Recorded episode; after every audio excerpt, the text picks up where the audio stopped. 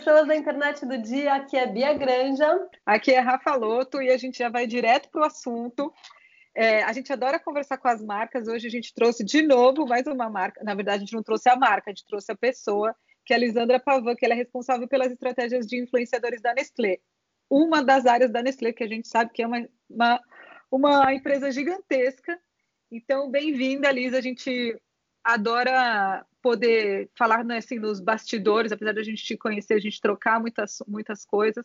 É, é muito legal a gente ter a disponibilidade das marcas de também contarem para mais gente tudo que acontece, os perrengues que passam, as glórias e as coisas legais. Então, obrigada por você ter aceitado esse papo com a gente. E a gente sempre começa perguntando assim, para as pessoas entenderem quem você é, né? E como é que você veio parar nesse mundo. Quem é a Liz na fila da influência?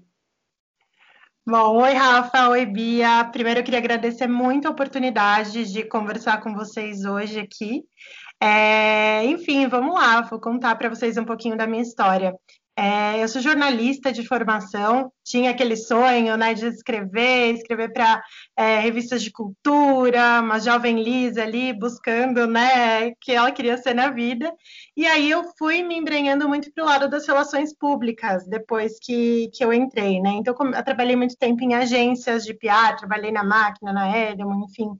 E, aos poucos, por estar em relações públicas, olhando muito para a imprensa, começou a surgir, né, é, cada vez mais forte os influenciadores no cenário aí da internet e no cenário de um, de um PR muito qualitativo, né, é, envolvendo relevância, e aí eu comecei a me embrenhar por esse lado, principalmente ali em agência e depois quando eu fui para Souvenir também, é, trabalhar com a parte de comunicação, e aí já olhando para como uma coordenadora mesmo das estratégias de PR. E fora isso, a Liz pessoa, né, a Liz não empresa, gosta muito de estar no Instagram, de estar em todas as redes sociais, desde que surgiu o Orkut, que eu era uma jovem ainda, estava no colégio, já gostava muito de participar de comunidades, de conversar sobre tudo. E é, então, para mim, isso sempre foi muito naturalizado. Eu escuto muito podcast, eu sigo muita gente no Instagram, eu assisto muito canal do YouTube. Então, acho que tudo isso é, me fez estar aqui nesse mundo, né? E olhar para isso e estar tá hoje numa cadeira específica e olhando para a influência dentro do marketing digital, mas com um viés muito mais focado em influência, em creators. Sim, é, você entrou cedo na fila da influência, né? Eu acho muito louco que essa coisa, o PR é, migrou para esse lugar de um jeito muito. É, foi muito natural, assim, não teve como fugir disso, mas ainda acho que tem muita resistência, o jornalismo, é, né, o, o, a coisa tradicional, o lance do PR e tal, e, e talvez isso tenha a ver com a primeira pergunta que eu ia te fazer, que essa migração do universo tradicional para o ah, o marketing influência, o influenciador, tal, tal, tal, acontece no PR, mas acontece na publicidade. E a gente falou alguns podcasts atrás com, com o Otávio da, da Proctor, que também é uma empresa gigante como a Nestlé, é, e, e, queria entender que você contasse também um pouco para a gente de como é. A gente tem ideia de que é uma empresa gigante, tem dinheiro para contratar quanto, né, quantos influenciadores quiser, é, nem Mas, sempre. Assim, é. A gente sabe que não é bem assim, porque muitas vezes não é o fator dinheiro, é o fator da cultura e de migrar de um Sim. pensamento muito tradicional, seja no PR ou no marketing, na publicidade, para uma coisa muito nova. E eu entendo que a Nestlé, são muitas Nestlés dentro de uma só, mas como, como que você vê esse, esse movimento lá dentro? Assim, o quanto maduro você acha que está é, na história que você vem construindo lá dentro? Bom, eu vejo que é algo que está em construção, como você mesma disse, mas a partir do momento que eu surgi na Nestlé, eu acho que já era um momento que eles estavam caminhando para olhar cada vez mais para isso, porque o meu cargo foi criado na época para ter uma pessoa olhando para a influência e trazer né, o marketing de influência para dentro, para que a gente conseguisse gerar narrativas muito mais próximas, empáticas, que a gente conseguisse gerar uma conexão real com o target das marcas. Isso falando por health science, né? Principalmente, mas mesmo como Nestlé como um todo, a Nana Preto, né, que é a pessoa que coordena o todo ali da Nestlé, maravilhosa, ela tem um grande desafio ali e eu acho que ela tem conduzido muito bem né, esse trabalho para a gente evoluir como empresa e para a gente evoluir nesse contato, nesse relacionamento mesmo com os influenciadores. A gente tem ainda assim um grande desafio lá dentro, principalmente com gestões um pouco mais tradicionais, né? É, e, e, principalmente com aquela questão que a gente sempre bate, eu troco muito com vocês, inclusive, de putz, como que a gente mostra a venda que está sendo gerada? Mas quando a gente fala de influência, a gente está falando de consideração, de gerar desejo, né? De gerar relevância, de se comunicar com aquela audiência, com aquele público. E até chegar ali na conversão, não é sempre tão direto assim, né? Porque você vai criando uma relação e a pessoa às vezes vai comprar não pelo link direto que o influenciador colocou ali, mas, de, mas pode ser que ele compre olhando lá na farmácia, ele tá lá, por exemplo, ele vê um Nutrem Beauty, ó, Merchan aqui, é, e aí ele fala, putz, eu lembro da Jéssica Greco falando desse produto, deve ser bom, eu vou comprar. Então a gente ainda não tem como tangibilizar o quanto gera em vendas e dentro de uma empresa grande como a Nestlé, isso é super importante e a gente sabe que, é, que a gente precisa também mostrar esse lado. Então, acho que esse é um dos grandes desafios, mas eu digo que é, em matéria de maturidade a gente caminhou bastante. A gente não está no mundo ideal ainda, está um pouco longe, mas eu, eu enxergo a Nestlé no meio do caminho aí. É, eu acho que a gente tem trabalhado bastante para conseguir melhorar cada vez mais esse trabalho e conseguir ser cada vez mais relevante para se conectar com os públicos. Oli, deixa eu fazer uma pergunta, né? Você que veio de PR é, e está cuidando da estratégia de influência agora, sempre existiu nesse mercado uma briga entre PR e marketing, né? De quem é uhum. dono da influência. Eu acho que hoje as coisas já se acomodaram melhor, mas tendo você vindo de PR e tá, né, estar trabalhando agora numa empresa como Nestlé, tipo, como que é essa briga aí dentro? Assim, quem é dono? É o PR, é a área de content, é área de marketing? Como que se dá essa organização do influenciador? Como fatia o influenciador aí? Olha, dentro da nossa estrutura está em marketing digital, tá? Entre um dos assets ali do marketing digital, mas ainda é o ponto que mais puxa para a comunicação, porque, claro, a gente tem, né, o call to action, a gente tem, às vezes, mídia envolvida, mas a raiz ali do marketing de influência é a comunicação, né? Então, assim, na Nestlé ele está dentro de comunicação, mas quando entram nas áreas de negócio, por exemplo, da qual faz parte, acaba indo mais para o marketing é, digital e a gente divide e troca muito com o pessoal do marketing. É, é a ação deles, eles confiam muito no que a gente fala, tanto eu quanto a Nana, enfim, mas é, acaba sendo muito mais da comunicação e do marketing digital. Mas eu enxergo muito como uma bola dividida ainda, sabia? Porque eu acho que dos dois lados a gente tem que é, ter um olhar. Então, é, é, o que a gente abre sempre os calls de cocriação com os influencers e, gente, e eu sempre bato muito na tecla. Vocês são os caras da comunicação que entendem de criação, que sabem o que a audiência quer, e aqui do lado a gente tem, do nosso lado, as meninas do marketing, que são que entendem das nossas marcas, que sabem qual que é o diferencial que vai se conectar com a rotina aí do, da tua audiência, né, das pessoas que te seguem. Então, juntos a gente consegue fazer algo muito legal sair. Então, eu enxergo muito isso, né, que não é do marketing ou da comunicação eu já me senti muito perdida no passado com relação a isso, mas hoje eu enxergo que é algo que tem que ser feito junto, tem que ser co-criado, e não só entre marca e influenciador, mas entre marca, influenciador, agência, comunicação, marketing, enfim. Né? Todo né? mundo, né? Todo mundo junto, cada um com o seu melhor ali. Tem. Mas você falou uma, mas você falou uma palavrinha muito mágica que é o call de cocriação, né? Que já é assim, para mim é o outro nível do marketing de influência é pensar em cocriar. E eu lembro quando a gente se conheceu, eu tive a cara Sim. de pau de fazer um slide e te mostrar, Liz, isso aqui tá tudo ruim, olha só. É, eu fui muito cara de pau, porque assim, não, né, não era um. Sim, e foi muito importante. a gente estava fazendo um diagnóstico, mas muito do que a gente falava era que tudo tinha mesmo uma mesma fórmula, a menina né, sempre muito parecido, o formato, as meninas com o produto na mão, um texto meio pronto. A influência samambaia, que a gente chama. Né? A samambaia. E, eu, e, eu, e, e em muito pouco Sim. tempo eu comecei a receber publi é, de vocês, né? Você deu o exemplo de Nutrem Beauty, foi um deles, para ir para o publi sem preguiça, que já estava completamente diferente, uma, uma, um outro nível assim de entrega, né? E por que, que uhum. você acha? Você tem um diagnóstico assim de por que, que tantas marcas do tamanho da Nestlé pequena, por que, que tantas marcas ainda estão nesse formato meio o influenciador é um banner, né? É, que você já esteve lá nesse lugar.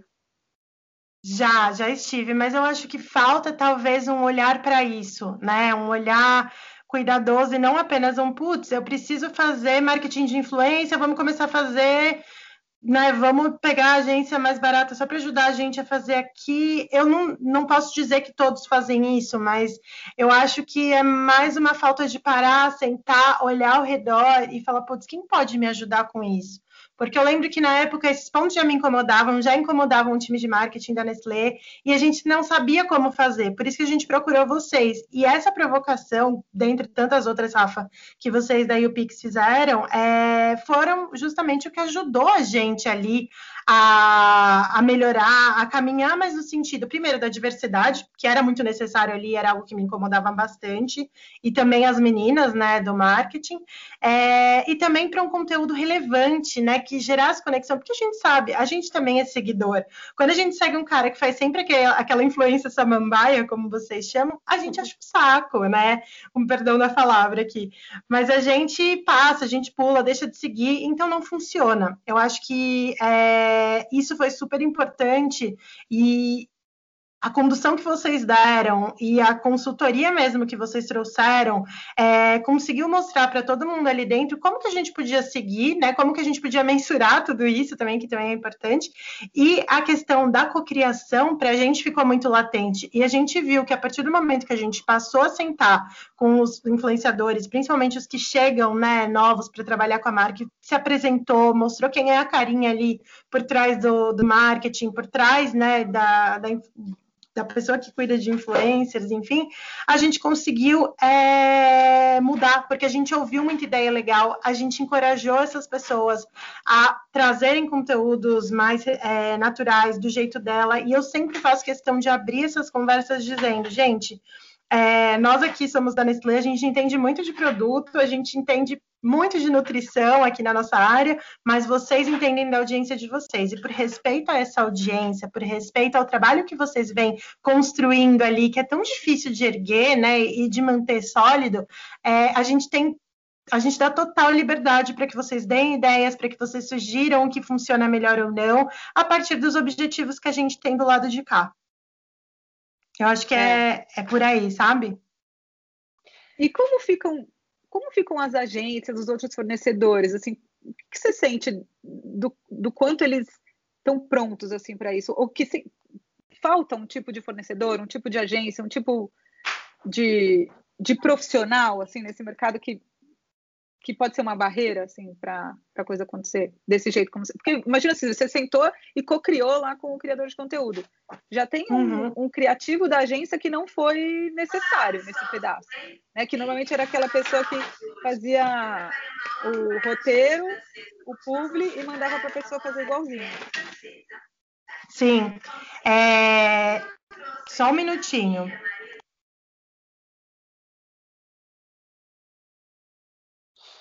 Oi, gente, desculpa. É, o que, que acontece? Depende muito da agência. Eu acho que existem sim agências prontas para dar esse suporte para as marcas. Existem outras que não estão prontas, mas estão abertas a ouvir e aprender junto. E esse foi o caso da, da FIS, que trabalha junto com a gente. Eles super abraçaram a ideia, eles passaram a intermediar esses calls de cocriação. Hoje em dia já é muito natural eles mesmos cobrarem né, é, essa naturalidade da gente, dizer gente, ó, aqui acho que não vai funcionar porque não é muito a carinha desse influenciador, desse creator. E do outro lado também, né? Eu acho que eles também é, aprenderam a, a, a, ouvir muito mais, a estar mais em contato com esses creators, até para levar para outras marcas, enfim. Então eu acho que aqui o mais importante é a gente trazer a agência como um aliado, como um parceiro, uma empresa também da Nestlé, com várias marcas. A gente não daria conta de fazer todo o trabalho, todas as trocas que precisam ser feitas, né? Com os influenciadores de negociação, dos pormenores de envio de, de produto, enfim, a gente precisa muito da ajuda ajuda deles. E até da expertise de dia a dia, né, que eles têm bastante. Então, é, ao meu ver, é isso, é transformá-los em aliados, é falar, gente, vamos junto, né? O papel de vocês é super importante aqui, mas a gente quer seguir dessa forma agora. E se a agência estiver aberta, ela também vai alçar voos muito maiores aí. Ô Liz, como que é a, essa composição de fornecedores e ferramentas de influência para vocês? Né? A gente rodou agora uma pesquisa sobre ROI, onde a gente viu que as ferramentas no budget das marcas é, agora tem mais investimento para isso, né? Parece que tem uma, uma, uma maturidade que joga a gente para essa instrumentalização. Que tipo de fornecedores e ferramentas vocês usam na uhum. Nestlé para esse trabalho de influência? Olha, atualmente a gente conta muito mais com parceiros como vocês, né, na hora de fazer o mapeamento, porque tem uma visão humana muito forte ali.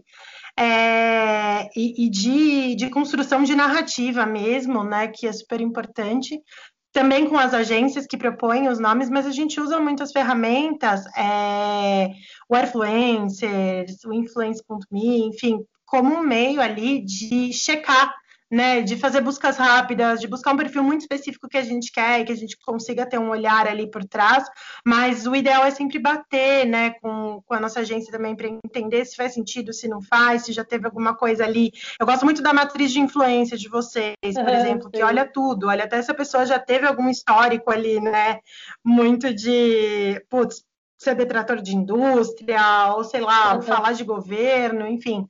Essa matriz é então, é maravilhosa. Uh, eu acho que é um conjunto. Sim. E assim, é importante ter as ferramentas também para que a gente consiga fazer nessas né, consultas rápidas, porque às vezes a gente nem quer contratar um influenciador e, putz, você vai pedir para a agência, não vai dar muito certo ali, né? Você vai acabar achando, criando uma expectativa de que você quer contratar, ele vai buscar o orçamento, não é isso. A gente às vezes precisa só conseguir dar uma olhadinha lá, levantar alguns nomes, alguns cenários para depois seguir e passar para a agência o briefing. Eu acho que uma coisa não exclui a outra. Concordo. Gente, acho é, que ela acho que travou. Eita, meu Deus, ela é dona aqui da, do call. Será que se ela desligar. Peraí, deixa eu chamar ela no zap. Rafa, você travou? Rafa? Voltou? Aí, voltei. Nossa, desligou Ai. tudo aqui no meu computador. Tipo, fechou todos os programas que estavam abertos. Mas ainda bem que não caiu aqui, porque como você era dona, a gente achou que ia, travar, ia acabar todo o negócio. Não, só perdi a gravação, mas está gravado nos nossos celulares, então tudo bem. Nossa, que Continua bom, hein? Nossa, é. Vamos lá. Você estava é... falando das ferramentas aí, enfim. é, daí ela concluiu total. É, Liz, deixa eu fazer uma pergunta assim. O quanto estratégico é o trabalho, né? É, ixi, peraí. Ei! O quanto, Eita, pô. Farofa! O quanto estratégica a disciplina de puta. Coisas do home Gente, por favor, eu tô gravando. Ah, faz uma pergunta aí. Nossa, hoje tá foda. Eu não sei o que ela ia perguntar, né? Mas eu acho que ela Era, falar... parou. Parou? Eu, parou. Eu queria saber o quanto estratégica é a disciplina de influência hoje dentro da composição né, de marketing de vocês e qual é a maior contribuição para essa estratégia que você vê na influência? É... Eu acho que hoje a gente deu passos bem assim importantes no ano passado na construção ali das narrativas, consolidação com algumas marcas é, ter uma planilha, um dashboard que a gente fez com vocês, e foram tantas idas e vindas ali para a gente chegar no modelinho ideal com métricas que são né, é, factíveis, que são reais ali para a gente conseguir mostrar é, a performance ali de influência. Então eu vejo que hoje ele é bem mais estratégico, porque a gente consegue mostrar KPIs, né? A gente consegue mostrar atingimento ou não desses é, dessas metas de performance que a gente tem e consegue ter um embasamento do que funciona, né? Então, por exemplo, a gente sabe que um engajamento ok é o de 6%. Se a gente conseguiu engajar 9%, quer dizer que a gente está conseguindo é, um engajamento legal com os influencers que a gente escolheu, com os creators que estão trabalhando junto com a gente e que o trabalho está sendo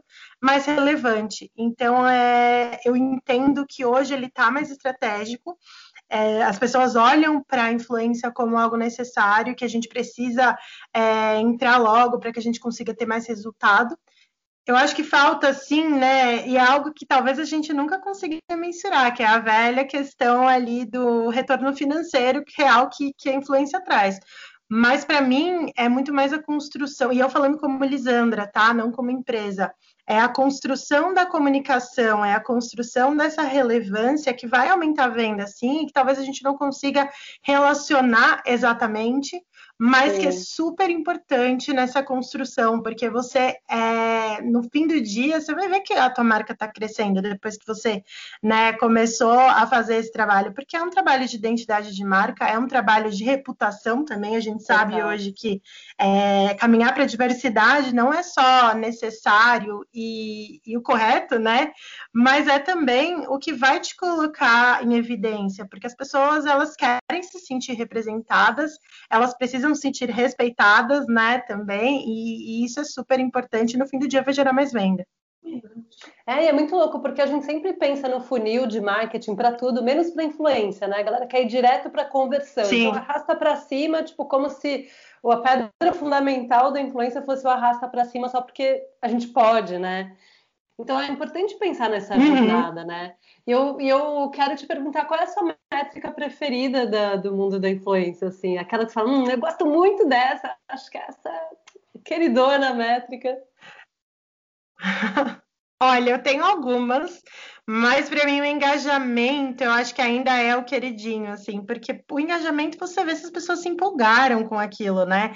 É, com aquele conteúdo. E também tem o community lift ali, né? Será que a gente está realmente falando dessa causa ou não?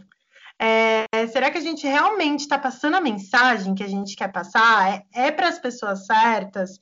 Então eu fico entre essas duas aí, porque o, a, o engajamento você vai conseguir ali, mas não necessariamente falando sobre a marca, né? Agora, mas você vai estar tá é. mais em evidência, porque a gente sabe que os bots estão lá e eles existem. Enfim. Sim, como vocês lidam é... com essa coisa de fraudes aí dentro? Tipo, vocês já tiveram um problema? Vocês têm uma técnica hoje? É uma questão para vocês ou nem? Não, não, acho que a gente não acaba não, não entrando muito nesse mérito, porque a gente olha muito pro, pro social listening da coisa mesmo.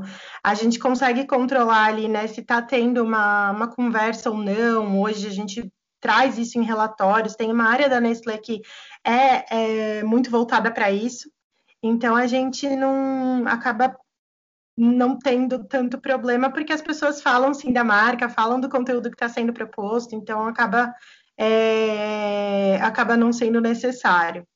Eu amo que você está trazendo isso, porque eu acho que, meu, sempre que tem alguma coisa assim, ah, tenho medo de fraudes, tenho medo disso, daquilo, basicamente é porque a pessoa está sendo preguiçosa no mapeamento, porque ela não está avaliando direito o, uhum. o, conteúdo, né, aquela comunidade, enfim. Então, assim, acho que primeiro Sim. que o problema de fraude é endêmico, quer dizer, é da indústria do digital, porque, meu, Google, Facebook, todo esse rolê de ads sempre tem fraude, né, é uma questão do digital, porque qualquer coisa que né, você consegue automatizar, que está aqui nesse mundo, você vai estar né, sujeito a ganhar aí um, um boost de uma forma errada. Sim.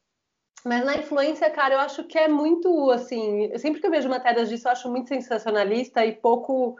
É, e, e, que tem, assim, na verdade, na vida real do, do mercado da influência, se você estivesse mapeando direito, você não teria esse problema, sabe? Nem seria uma questão. É, e observando, né? Observando as conversas ali. Poxa, você pagou por um conteúdo, você tem que analisar que conversa que aquilo está gerando, até porque pode ir para um caminho que, que é contra, né? O que a marca, que a empresa acredita e que não vai ser legal, enfim.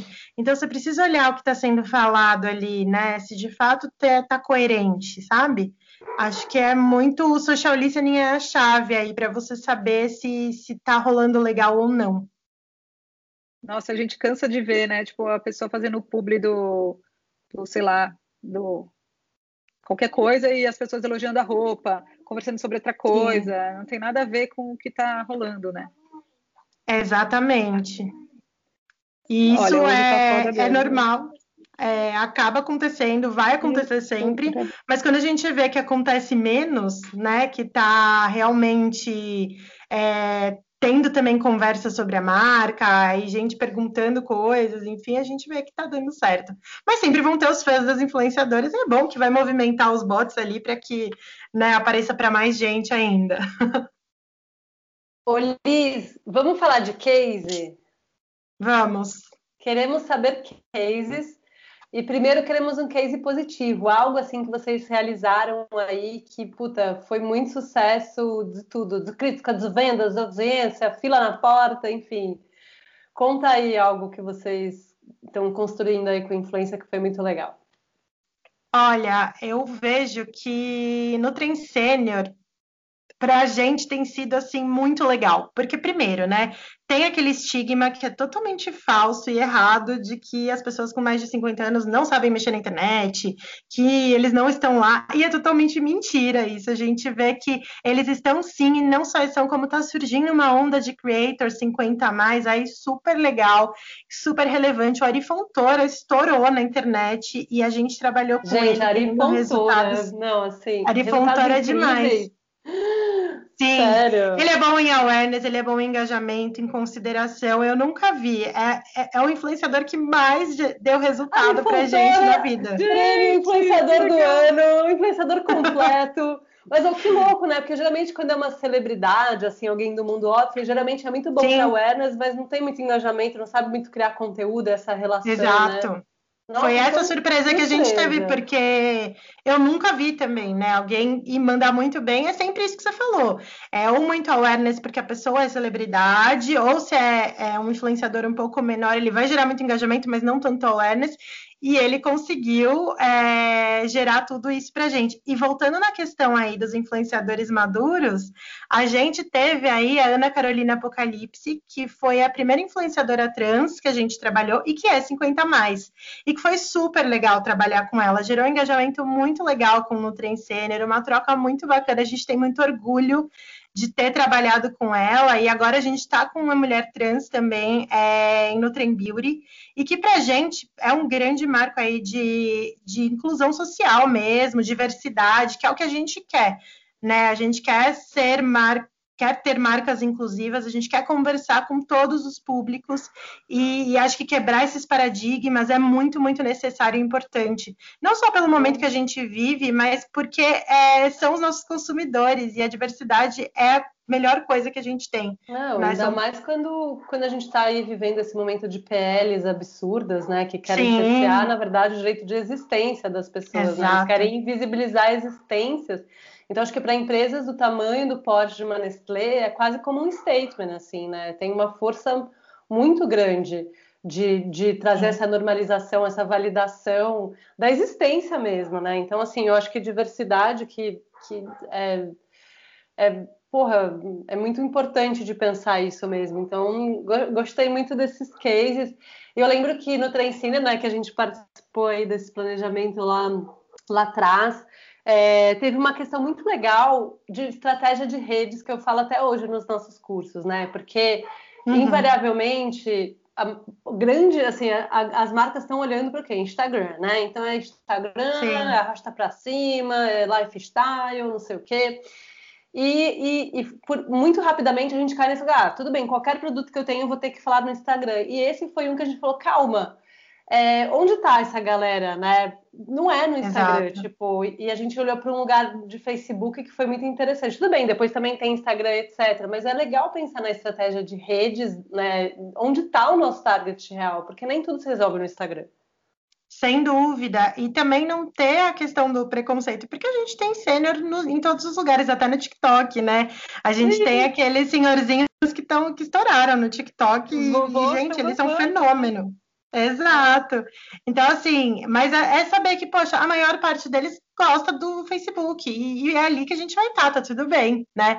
A gente fez Facebook, deu certo também. A gente viu que o engajamento no Facebook é super bom. A gente teve um engajamento de 30 e poucos por cento, acho que foi com a Silvia Pupovic, é se não me engano. Sim, e é, e é muito diferente. Sim. Então, assim, é, são a gente vai aprendendo muito, né? Eu acho que isso é o mais legal. E o bacana de trabalhar com o público sênior é justamente isso. E é uma geração que eu percebo cada vez mais aí com uma vontade de realizar e de aprender e de fazer as coisas que eles vão, eles metem as caras e eles têm resultados muito bons. Então, acho que, que isso é, é uma grande tendência que todo mundo tem que olhar, até porque né, é, a nossa população está envelhecendo e, enfim, a maior parte dela daqui a pouco vão ser né, as pessoas 50 a mais. Então, a gente precisa ir olhar para isso. Nós, Nossa, daqui a pouco estaremos lá também. jovens, não é mesmo? Não, mas eu, não, é... eu curti muito. Ó, você que está pensando aí numa estratégia, contrate a Ari Fontoura, influenciador completo. Que é muito bom, assim, porque muitas marcas eles trabalham com as pessoas mais óbvias, né? Então, assim, tudo se resolve com o Google Gloss, com a Pugliese e mais meia dúzia de pessoas, sim. né? Parece. Assim. Preguiça, assim. gente. É, eu fico com preguiça. Aí, de repente, você me manda o Ari Fontoura, você me joga o Ari Fontoura na cara. Tá é maravilhoso. Não, e é muito... E é muito estereotipado, mesmo quando, quando ah, vou falar com o idoso, sei lá, a melhor idade, os 50 a mais, é, é o vovozinho, é como uhum. se todo, todo vovozinho fosse aposentado e fica em casa. Então, tipo, acho que a influência ajuda também a desestereotipar o que a campanha às vezes tem que escolher, porque ele tem uma pessoa para representar, ele vai lá e representa Total. essa pessoa. E o marketing de influência dá essa possibilidade de você falar com o vovozinho, beleza, mas com o vovô surfista, com o Ari Fontoura, com a 50 Sim, mais que é trans. Geraldo Rufino, que é empreendedor é, na Carolina Apocalipse, né, que é trans, enfim, a gente tem um monte de gente legal aí, assim, nesse sentido. A dona Dirce Ferreira também, que é mais jovem que muito jovem por aí, que uhum. ajudou a gente a fazer a campanha lá do é, de Nutrem Senior, que a gente criou algumas ferramentas para ajudar as pessoas a mexerem com a internet no comecinho da pandemia, algumas pessoas 50 mais que tinham dificuldade ainda, então a gente criou toda uma estrutura lá para ensinar pelo WhatsApp, né? Como que você faz uma chamada de vídeo e outras coisas mais ali. E ela foi super brilhante nisso, assim. Que legal. Ah, é muito legal. Muito bom. Ô, Liz. Opa! Não, eu queria, eu queria fazer, já que a gente falou de case bom, eu quero saber do case que deu ruim. Nossa, eu ia fazer a mesma pergunta. Ah, copiou. Jogo da discórdia. Olha, que deu ruim. Acho que até agora, assim, não teve nada que tenha dado muito ruim, assim, não. Mas acho que a gente passou. Crise? Eu acho que não. O que eu vejo assim como deu ruim, talvez alguns resultados que não foram tão bons é, quanto a gente esperava, ou que não tinha tanto fit com a marca, e aí a gente acabou não seguindo. Mas eu vejo que até isso como um ponto de evolução. Para mim, o que dá ruim hoje em dia é não, não sair do, do influenciador samambaia. E a gente teve alguns problemas com isso também. Né? A gente, putz, eu não, não lembro o nome para citar agora, mas é, a gente viu influenciadores que, mesmo a gente fazendo call de cocriação, incentivando a ser mais criativo, tal, vinha o conteúdo samambaia. E aí a gente viu que não era aquilo que a gente queria, porque a gente sabe já que não dá certo. Então Sim. a gente aí, acabou que descontinuando. Você, cancela, você cancelou o contrato assim? Então, pá, tchau, está fora! Então, no começo a gente foi fazendo hum, algumas inserções pontuais antes de fechar muitas entregas para justamente ver isso.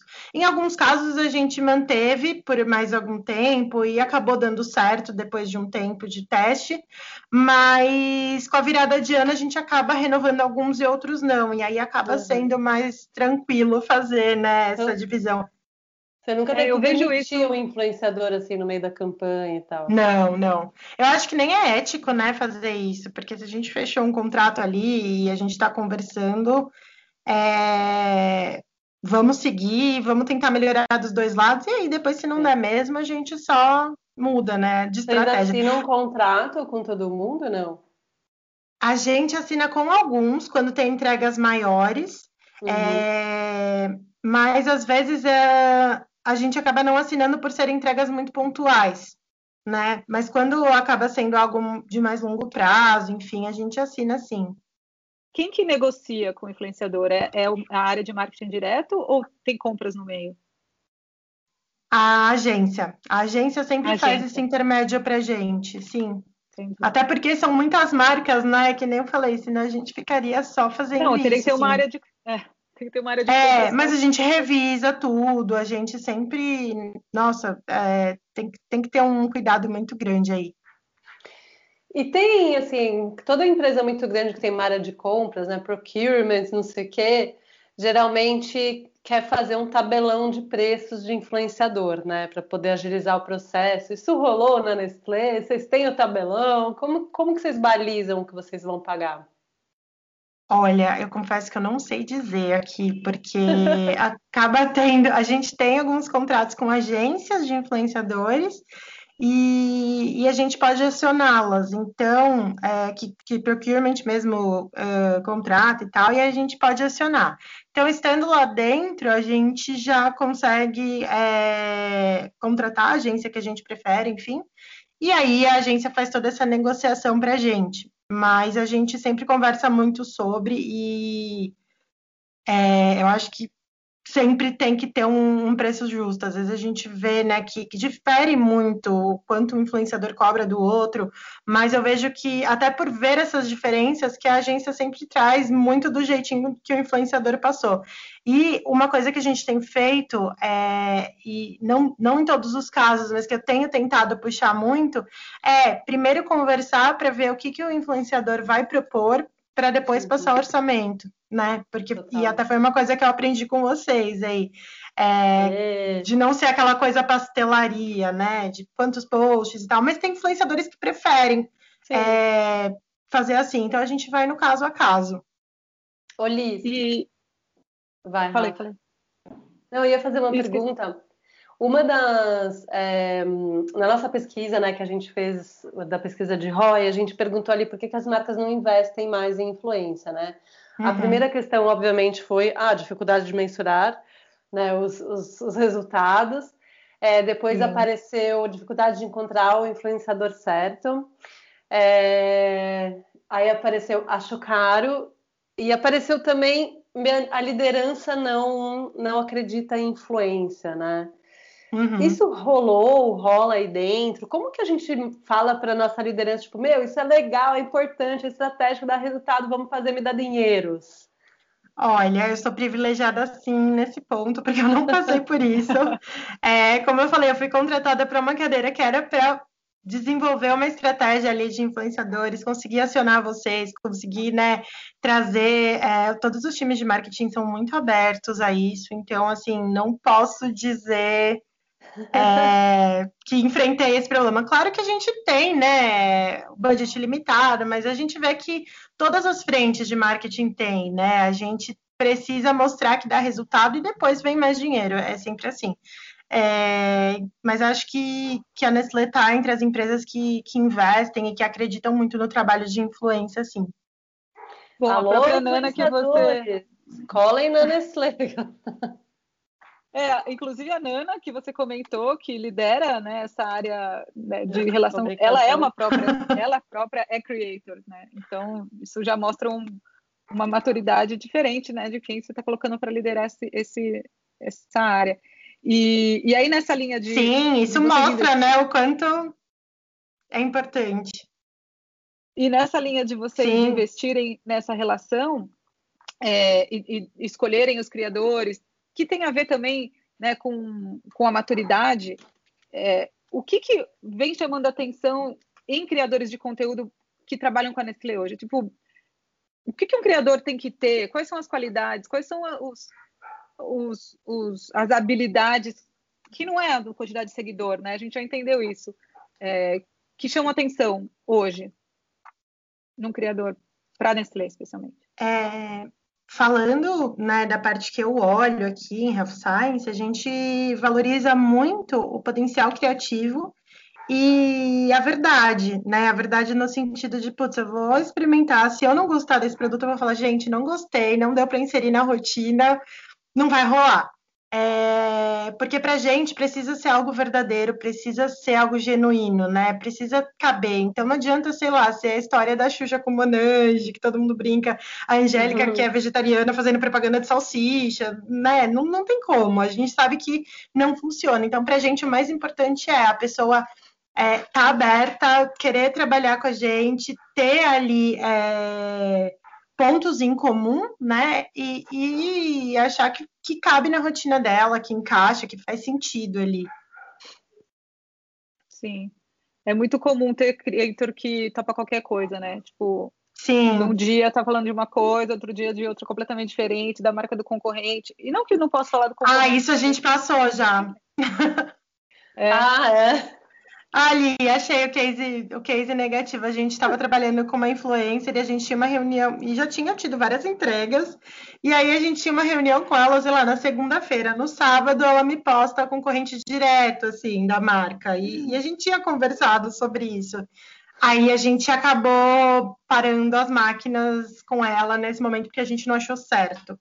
Não vou citar é. nomes para não comprometer, é, mas Acho que aí não foi. Mas você sabe quem você fez, o que você fez, você... quem você é. Sim! E era das grandes aí. Mas acho que é isso, sabe? É ter uma troca verdadeira em todos os sentidos, né? Ô, Liz, no... Tava, a gente estava conversando, né, depois do planejamento estratégico, quando vocês começaram a ter esse olhar né, mais diverso e também focando no conteúdo para gerar essas conexões. É, você contou que vocês tiveram um aumento na média de engajamento dos publis de vocês. Eu achei isso muito Sim. foda. Que foi de dois pontos percentuais, é isso? Pode, a gente pode falar? Isso.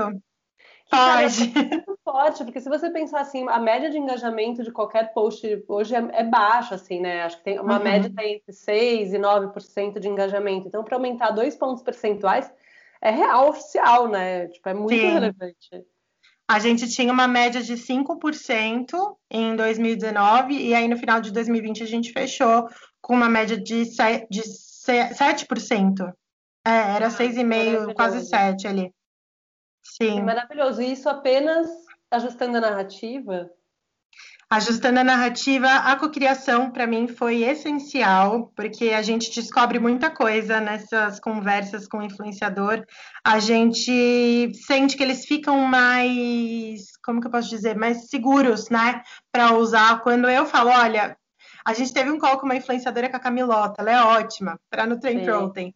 E aí ela falou, gente, eu tenho umas ideias meio malucas. Aí eu falei, pode trazer as ideias malucas, a gente quer ouvir. E foi uma ideia maluca que foi super legal lá que ela deu é, com o produto, que ficou super bacana, foi um dos conteúdos mais legais que a gente teve. Então, assim, quando você conversa diretamente, você combina o jogo, né? A pessoa entende que tá tudo bem propor coisas diferentes, que não vai ser aquela coisa engessada.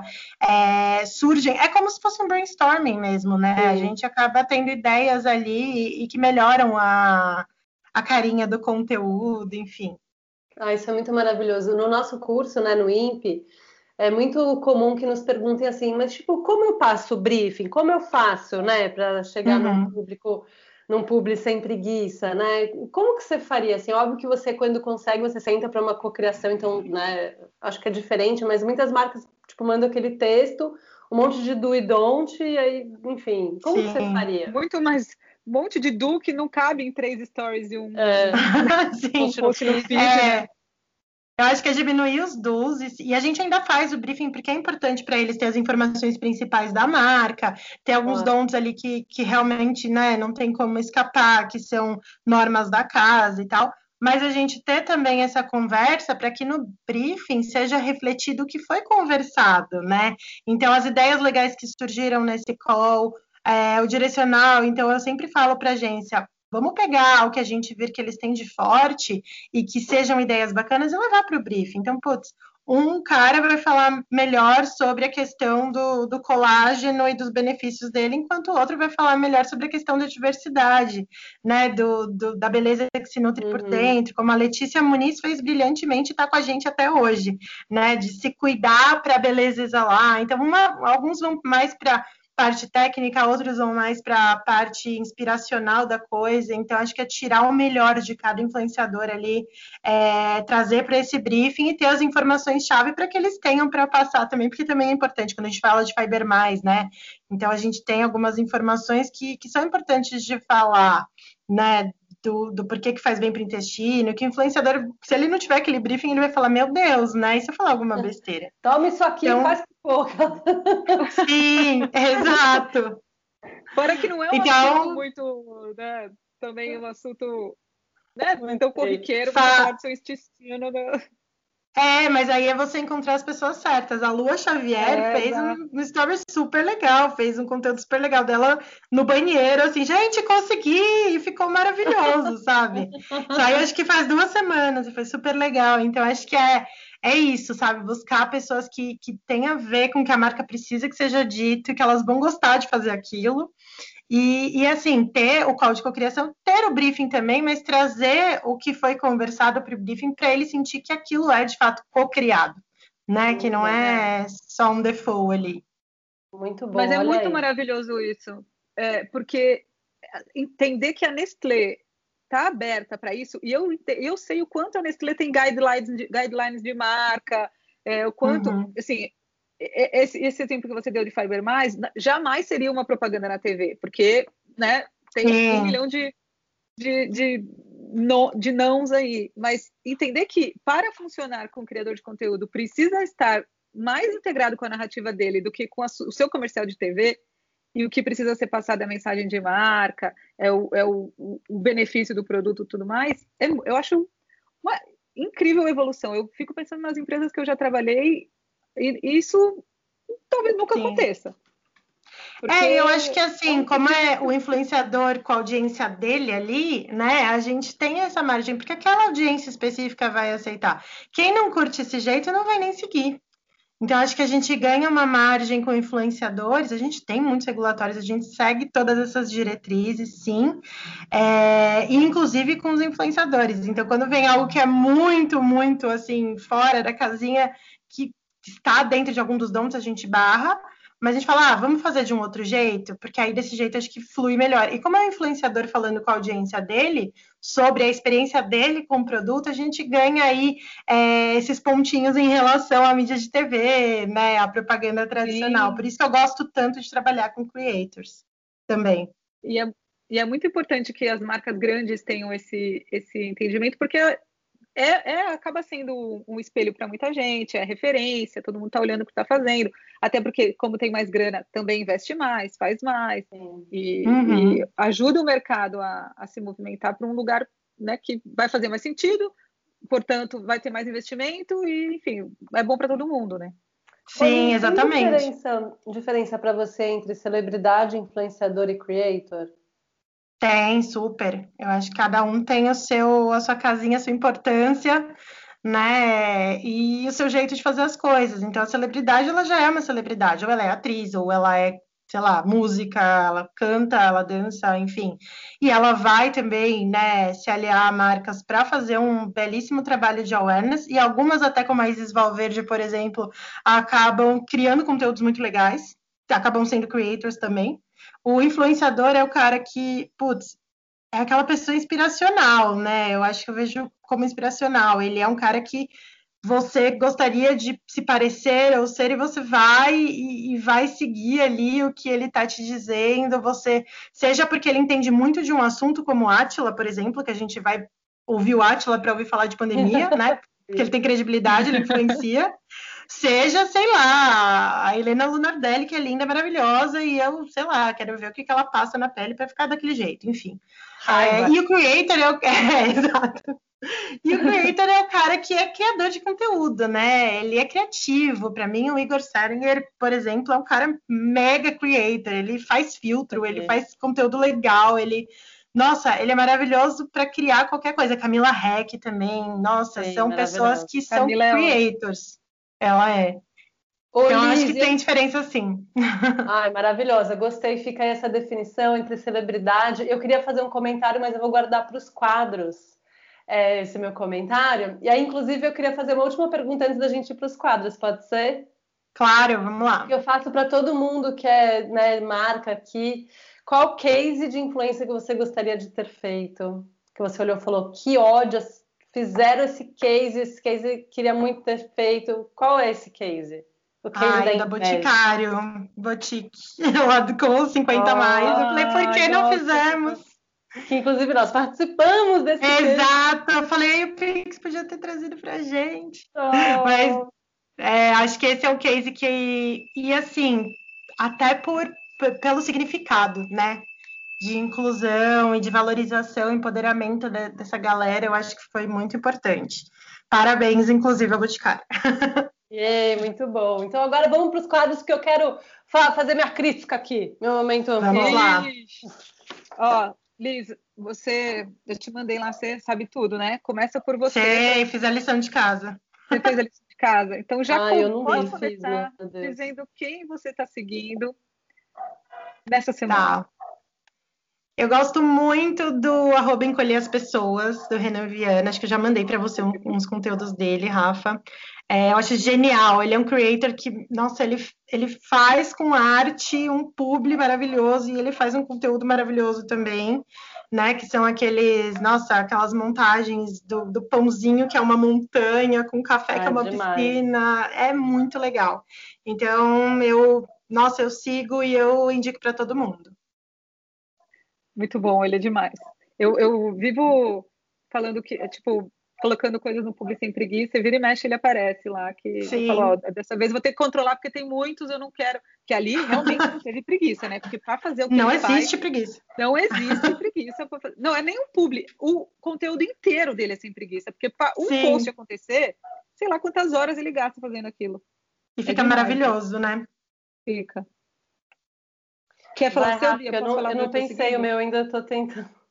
Tá. Eu estou seguindo um negócio que é muito, eu não sei dizer se é ASMR ou não, mas é um ateliê que faz é, peças de acrílico. Só que chama Atelier Montresor. E assim, ela fica mostrando como ela faz as coisas e tira da forminha. A maioria dos conteúdos é só isso. E é tipo relaxante ver. Ela, sei lá, faz uma letrinha de acrílico com glitter dentro. Aí mostra ela colocando o glitter, colocando o acrílico, depois o negócio é, endurece, aí ela tira da forminha. Eu acho é, é demais, assim, é viciante. Eu, eu, fico olhando, ainda não comprei nada, então não, não foi assim que me influenciou a comprar, mas achei demais, assim, é, um, é relaxante. Ateliê Montessori. Gostei, até anotei aqui. É. Eu vou falar o meu, é, o meu tô seguindo, na verdade eu tô seguindo eles já faz dois anos, então não é um, um follow que eu dei recentemente, é, mas é um projeto que chama Visual Diet e hum, ele é muito simples, ele acho que até foi feito para se inscrever para inscrição em Cannes em 2019, que foi o ano em que eu fui, inclusive, jurada, e eu entrei em contato com o projeto, é, que é um projeto para a gente fala muito da, de dieta, assim, né? Enfim, ah, eu vou comer uma, ter uma dieta boa para ficar saudável, né? Vou comer, comer meus legumes, né? minhas frutas, etc. E a gente começa a trazer isso muito para o digital também. Então tem muito essa coisa da informação, né? Dieta da informação. Então assim, você vai ficar com, consumindo snack content, né? Tipo essas, tipo uhum coisa que não agrega em nada, que é fast food do conteúdo, ou você vai começar a comer umas refeições nutritivas e tal. Eles trazem essa ideia, esse conceito para o mundo visual, porque de fato a internet ela é muito visual, né? A gente vê mais coisas, seja Sim. parado em movimento, do que a gente lê, né? Então eles começaram a falar sobre uma dieta visual, né? Porque por mais que a gente às vezes não pare para analisar a foto no feed, de verdade a gente está passando e aquilo está entrando como uma mensagem subliminar na nossa cabeça, né? Então, meu, Quais uhum. são as imagens que. A pergunta que o projeto faz é quais são as imagens que você vê todo dia e como elas fazem você se sentir. Né? Então é toda uma. Eu, eu, acho muito foda, assim, muito forte, principalmente no momento que a gente está hoje, que está todo mundo muito, muito descaralhado da cabeça, né? É, no, a gente começar a pensar um pouco nessa dieta que a gente poderia fazer aqui no digital. Então, esse eu estou seguindo, o arroba é visual.diet. Nossa. E, e a Necessária. próxima pergunta é, a próxima pergunta é justamente o efeito que acontece quando a gente consome demais conteúdo, que é o que, que te influenciou, né? O que, que você tanto viu que saiu comprando ou fazendo, Sim. ou enfim. Vai lá, Liz. Ouviu, Liz? Travou? Olha, vocês lembram daquele tênis Mary Jane que fez muito sucesso nos anos 90/2000? Nossa, não, peraí, deixa não, eu dar. Tá me ouvindo? Vou Google aqui, peraí. Tênis Mary não, Jane. ai. Tênis é, Mary, Mary Jane. Era um tênis. Acho que foi lá para ah, assim, parece um van, 2000 assim. e pouquinho, que eu era adolescente. E a Camila Heck fez. Sim, sim. Era meio de skatista, um negócio assim. Mas assim, eu lembro que a minha sala inteira da, da quinta série tinha. E aí, a Camila Heck fez um publi para eles dizendo que o tênis Mary Jane estava voltando. Gente, eu nem gostei tanto do tênis, eu não precisava de um tênis. E eu comprei o bendito do tênis porque a Camila Heck fez um conteúdo tão legal que pegou no emocional de um jeito que eu tinha que comprar o tênis. E ainda tinha um descontinho, né? Então, assim, aí você fala cupom de desconto, que já dá aquele gatilho, né, de querer comprar. Com um gatilho emocional, aí não teve jeito. Comprei o tênis, quase não uso, o bendito está no armário. Mas comprei. Sim, porque né, você trabalha home office, nem tênis você não precisa pôr. Sim, exato. Ai, gente. Olha, o que me influenciou.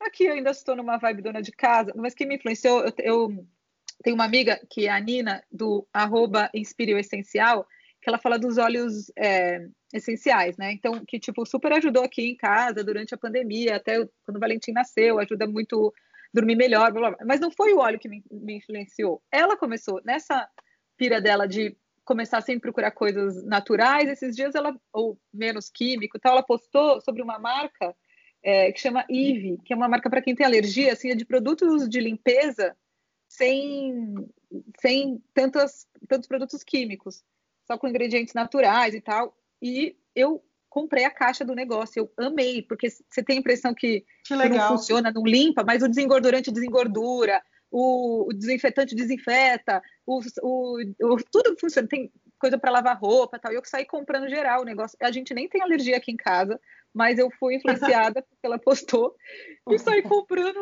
todos os trecos. E, mas e está me influenciando agora, olha só. e aí, sabe o que eu achei muito louco? Porque depois de eu comprar, assim, no dia que chegou, eu recebi uns dois publis sem preguiça dessa marca. E ah. está conspirando.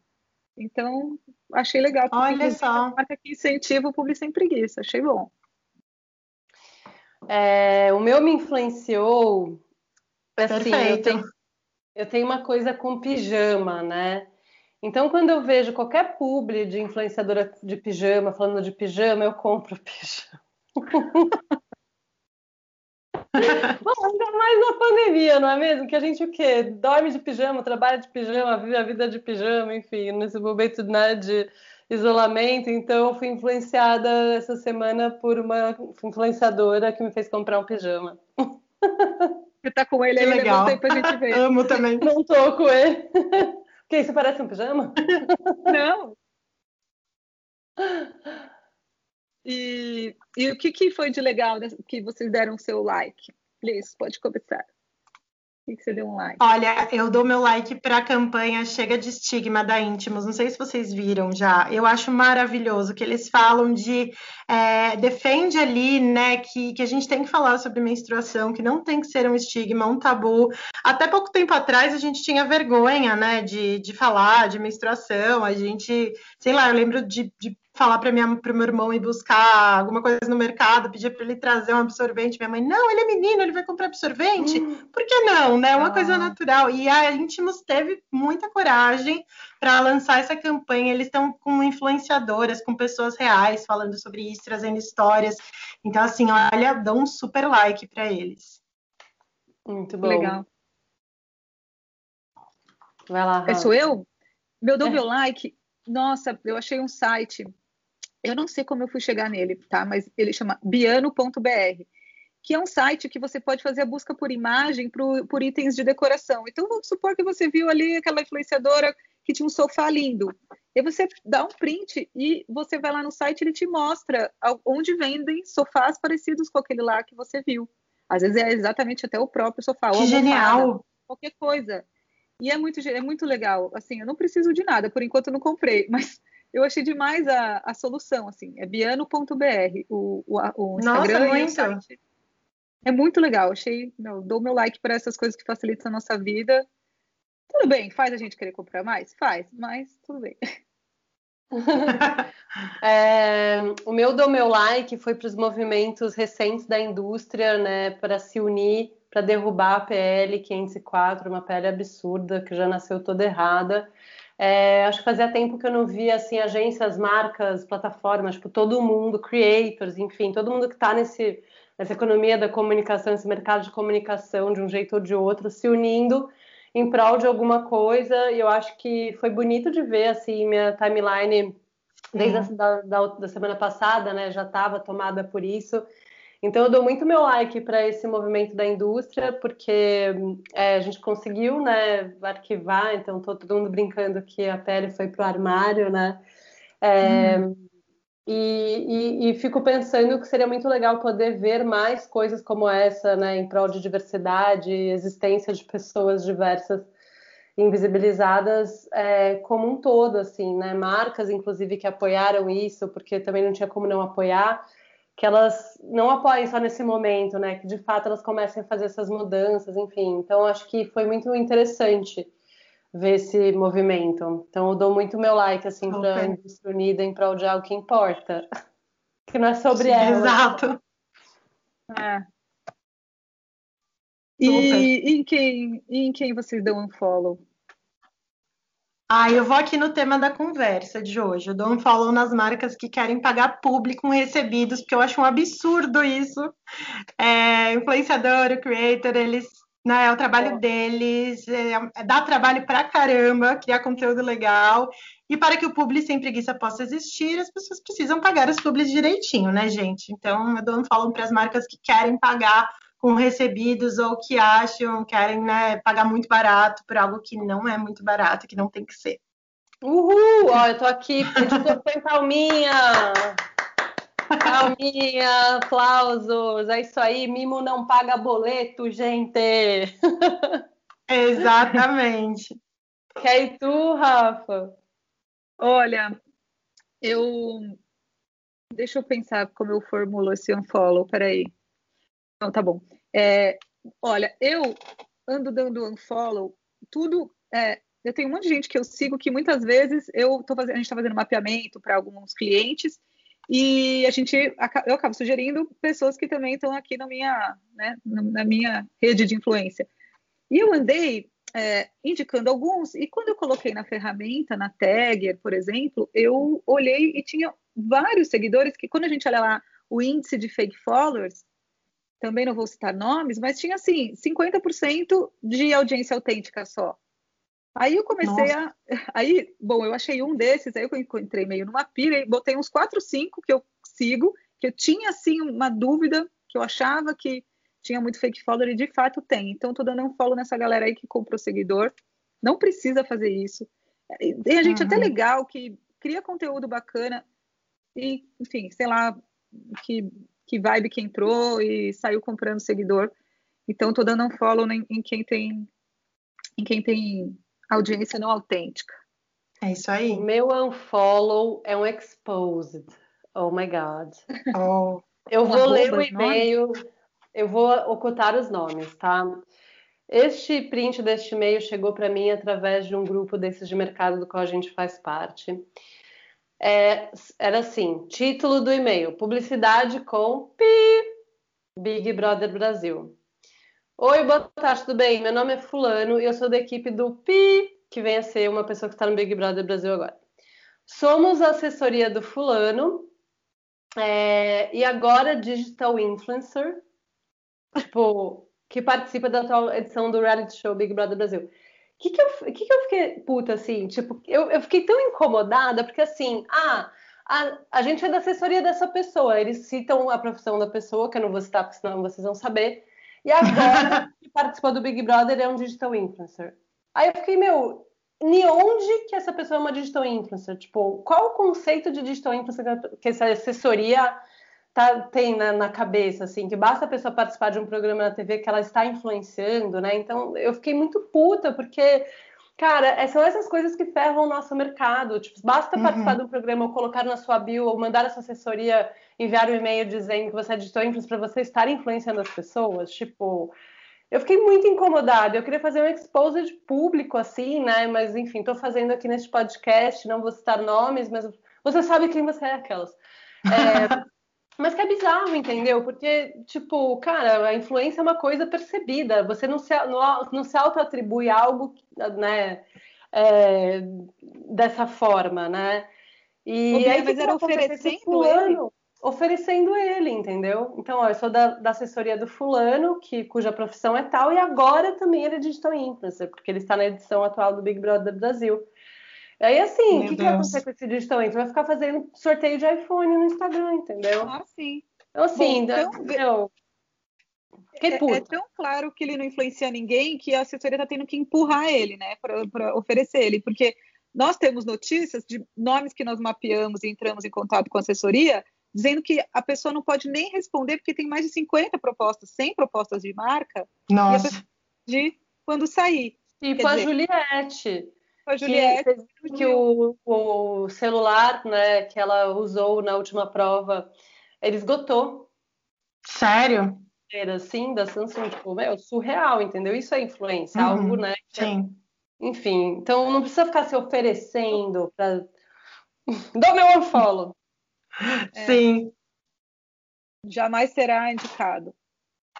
E, e para terminar, vamos fazer um hashtag publi, é, não arrasta para cima aqui. Quem que a gente fazer uma propaganda? Liz, vamos lá. Um... Bom, olhando aí esse momento que a gente tem vivido, taxa de ansiedade e depressão crescendo super. Eu estou nessa estatística também, enfim, a maioria de nós. E eu queria indicar um projeto que eu tenho colaborado, é, que é o da psicóloga Lúcia Nascimento. Ela é minha psicóloga também, faz um tempinho. E eu topei o desafio de ajudar ela na jornada de se tornar uma creator, né? De criar conteúdo relevante, autêntico, porque o propósito dela me pegou muito por ser, é, ela quer ajudar pessoas a desabrocharem, a buscarem o melhor delas e a passar por esse momento de pandemia de uma forma mais leve. Então, por isso que eu topei ajudar, por acreditar muito nesse projeto, e eu tenho aprendido muito, e, e o legal é que ela sempre fala: eu não quero saber desses bots, eu quero conquistar uma audiência que realmente queira me ouvir, que realmente queira saber o que eu estou falando. Então, ela tem se dedicado muito, criado conteúdos muito relevantes, zero preguiça, tem trazido gente para falar sobre vários assuntos pertinentes ali. Então, acho que vale aqui esse, esse publizinho, arroba psicóloga Lúcia Nascimento. Fechou. Lá, Rafa. O, o meu arrasta para cima, então eu falei da Nina, vai ser o, o arroba da Nina, que é o Inspire Essencial, porque também nesse tempo de pandemia é uma coisa que é, ela brinca que ela virou a louca dos olhos, mas eu acho que é, realmente foi algo que fez diferença aqui em casa, assim, pelo menos está todo mundo, todo mundo dormindo muito melhor, é, colocando uma lavandinha no difusor, e a Nina, não, ela tem um conteúdo muito fofo, assim, muito que ensina a usar é, o melhor dos olhos e o que serve para cada coisa, ajuda a gente também parar para pensar. Então, arroba Inspire o Essencial. Bom, meu momento arrasta para cima, já que a gente falou tanto sobre isso, vai ser para o nosso guia do Publi Sempre Guiça, um guia criado colaborativamente com pessoas do mercado, com todas as instâncias né, que a gente precisa ter na mesa para chegar no Publi Sempre Guiça, a Liz, inclusive. É, quem quiser baixar, vai lá no nosso Instagram, que é arroba na bio tem o link. É, e é muito legal, porque acho que a gente passa nesse guia, grande guia do público sem preguiça, por várias dessas questões que a gente falou aqui, né? Então, tem, tipo, como identificar um público sem preguiça, como chegar num público sem preguiça, enfim. Então, acho que é um material muito útil para você que quer fazer como a Liz e aumentar em dois pontos percentuais a sua média de engajamento de público. Então, tá aí meu momento, arrasta para cima. E... Muito bom. Bom, Liz, Liz obrigada de novo. É, a gente sabe que né, a agenda não, é, não tá fácil, todo mundo tem que arrumar um tempinho para vir aqui falar com a gente e foi super legal. A gente sabe que a experiência de pessoas como vocês e marcas como a Nestlé ajuda muito nesse rolê todo que é o mundo do marketing de influência muito novo para todo mundo. Porém, tem muita gente que parece que já tem muita experiência como vocês. É, espero que a gente tenha mais muitos jobs juntos ou que você volte para todos os para muitos podcasts aqui com a gente. E valeu. Ah, só um recadinho para todo mundo. Quem quiser indicar convidados, fazer perguntas, mandar dúvidas, reclamações, arrastes para cima, unfollow, me influenciou, manda um e-mail para alô@upix.com.br que a gente lê e traz aqui para nossa pauta. Valeu. Até o Obrigada. Valeu. Queria agradecer muito vocês. Obrigada. Foi ótimo. Um beijo. Tchau, tchau.